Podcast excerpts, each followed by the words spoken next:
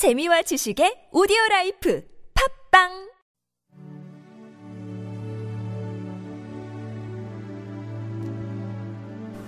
할렐루야 주은총 목사와 함께하는 영성 산책 시간입니다. 오늘은 본문 42장을 근거로 욥의 결말을 살펴볼까 합니다. 욥기 1장에서 하나님은 어, 사단에게 이렇게 얘기하셨습니다. 너는 내종 욥을 유의하여 보았느냐? 그와 같이 순진하고 정직하여 하나님을 경외하며 악에서 떠난 자가 세상에 없느니라.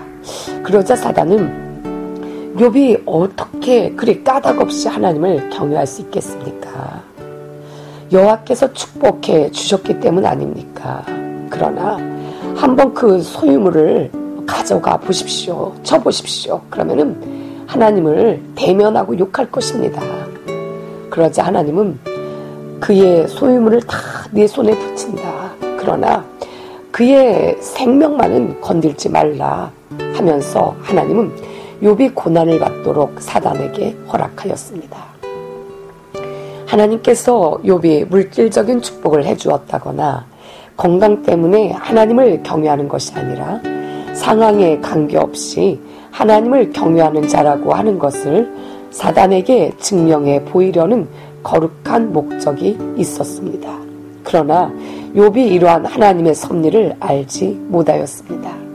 만약 그가 이 사실을 알았더라면 그가 당하던 고난이 다르게 보였을 것입니다. 그러나 욥의 상황은 그렇지 못하였습니다. 욥에게 있어서는 그가 당하고 있던 고난을 도무지 이해할 수 없었습니다. 욥이 고난을 당하는 이유는 사단이 욥의 믿음이 하나님의 축복 때문이라고 말한 것에 대하여 하나님께서 욥의 믿음을 증명하려는 하나님의 섭리 때문입니다. 욥은 자신이 당하고 있는 고난 배후에 있는 하나님의 섭리를 몰랐습니다.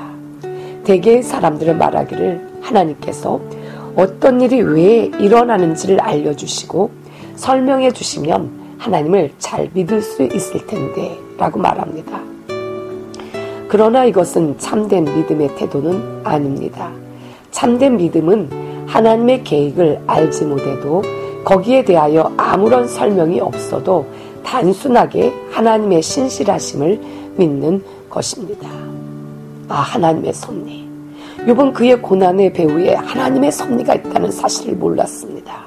그럼에도 불구하고 하나님의 하나님을 원망하지 않았던 것은 욥이 온전히 하나님을 신뢰했기 때문입니다. 그래서 그는 주신 자도 여호와시오 지하신 자도 여호와시오니 여호와의 이름이 찬송을 받으시, 받으실지니이다 라고 고백하였습니다. 그는 장래에 어떻게 될지를 몰랐습니다. 그럼에도 불구하고 그는 하나님이 왜 그러한 고통을 허락하셨는지는 몰랐지만 하나님을 온전히 신뢰하였습니다. 우리가 읽는 욕기서의 마지막 부분은 하나님의 섭리에 대하여 아주 중요한 내용을 보여주고 있습니다. 이 마지막 이야기를 마치 우리 가정의 아이들이 즐겨 있는 동화의 마지막 장면 같습니다. 동화의 마지막은 대개가 해피엔딩으로 끝납니다. 그 끝은 일반적으로 그들은 오래오래 장수하며 행복하게 살았습니다. 라는 것입니다. 욥의 마지막도 그랬습니다. 하나님은 욥에게 그가 전에 소유했던 것보다 두 배로 돌려주셨습니다.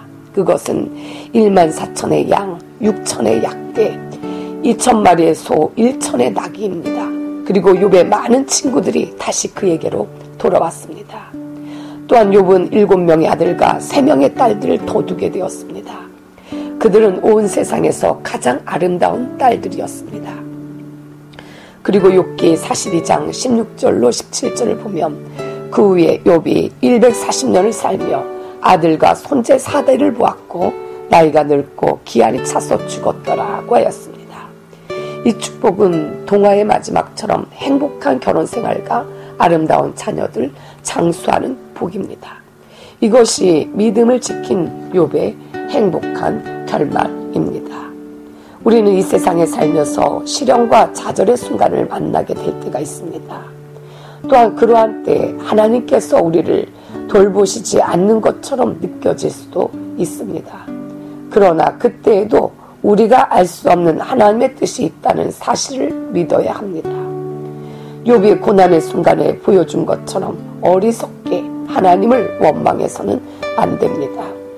사도 바울도 로마서 8장 28절에서 우리가 알거니와 하나님을 사랑하는 자, 곧 그 뜻대로 부르심을 입은 자들에게 모든 것이 협력하여 선을 이루느니라고 하였습니다. 요백에 고통스러운 고난이 있었지만 그 가운데서도 인내하며 믿음을 지켰을 때 아름다운 결말을 주셨던 사실을 기억하십시오. 우리에게 고통스럽게 느껴지던 그 일조차도 선으로 바꾸시는 하나님의 섭리를 배우게 될 것입니다. 우리는 우리가 이 세상에 살 때 무슨 일을 만난다고 할지라도 하나님을 신뢰하고 기도하면서 기다려야 합니다. 우리가 섬기는 하나님은 가장 자비로우시고 국류를 베푸시는 분이시기 때문입니다.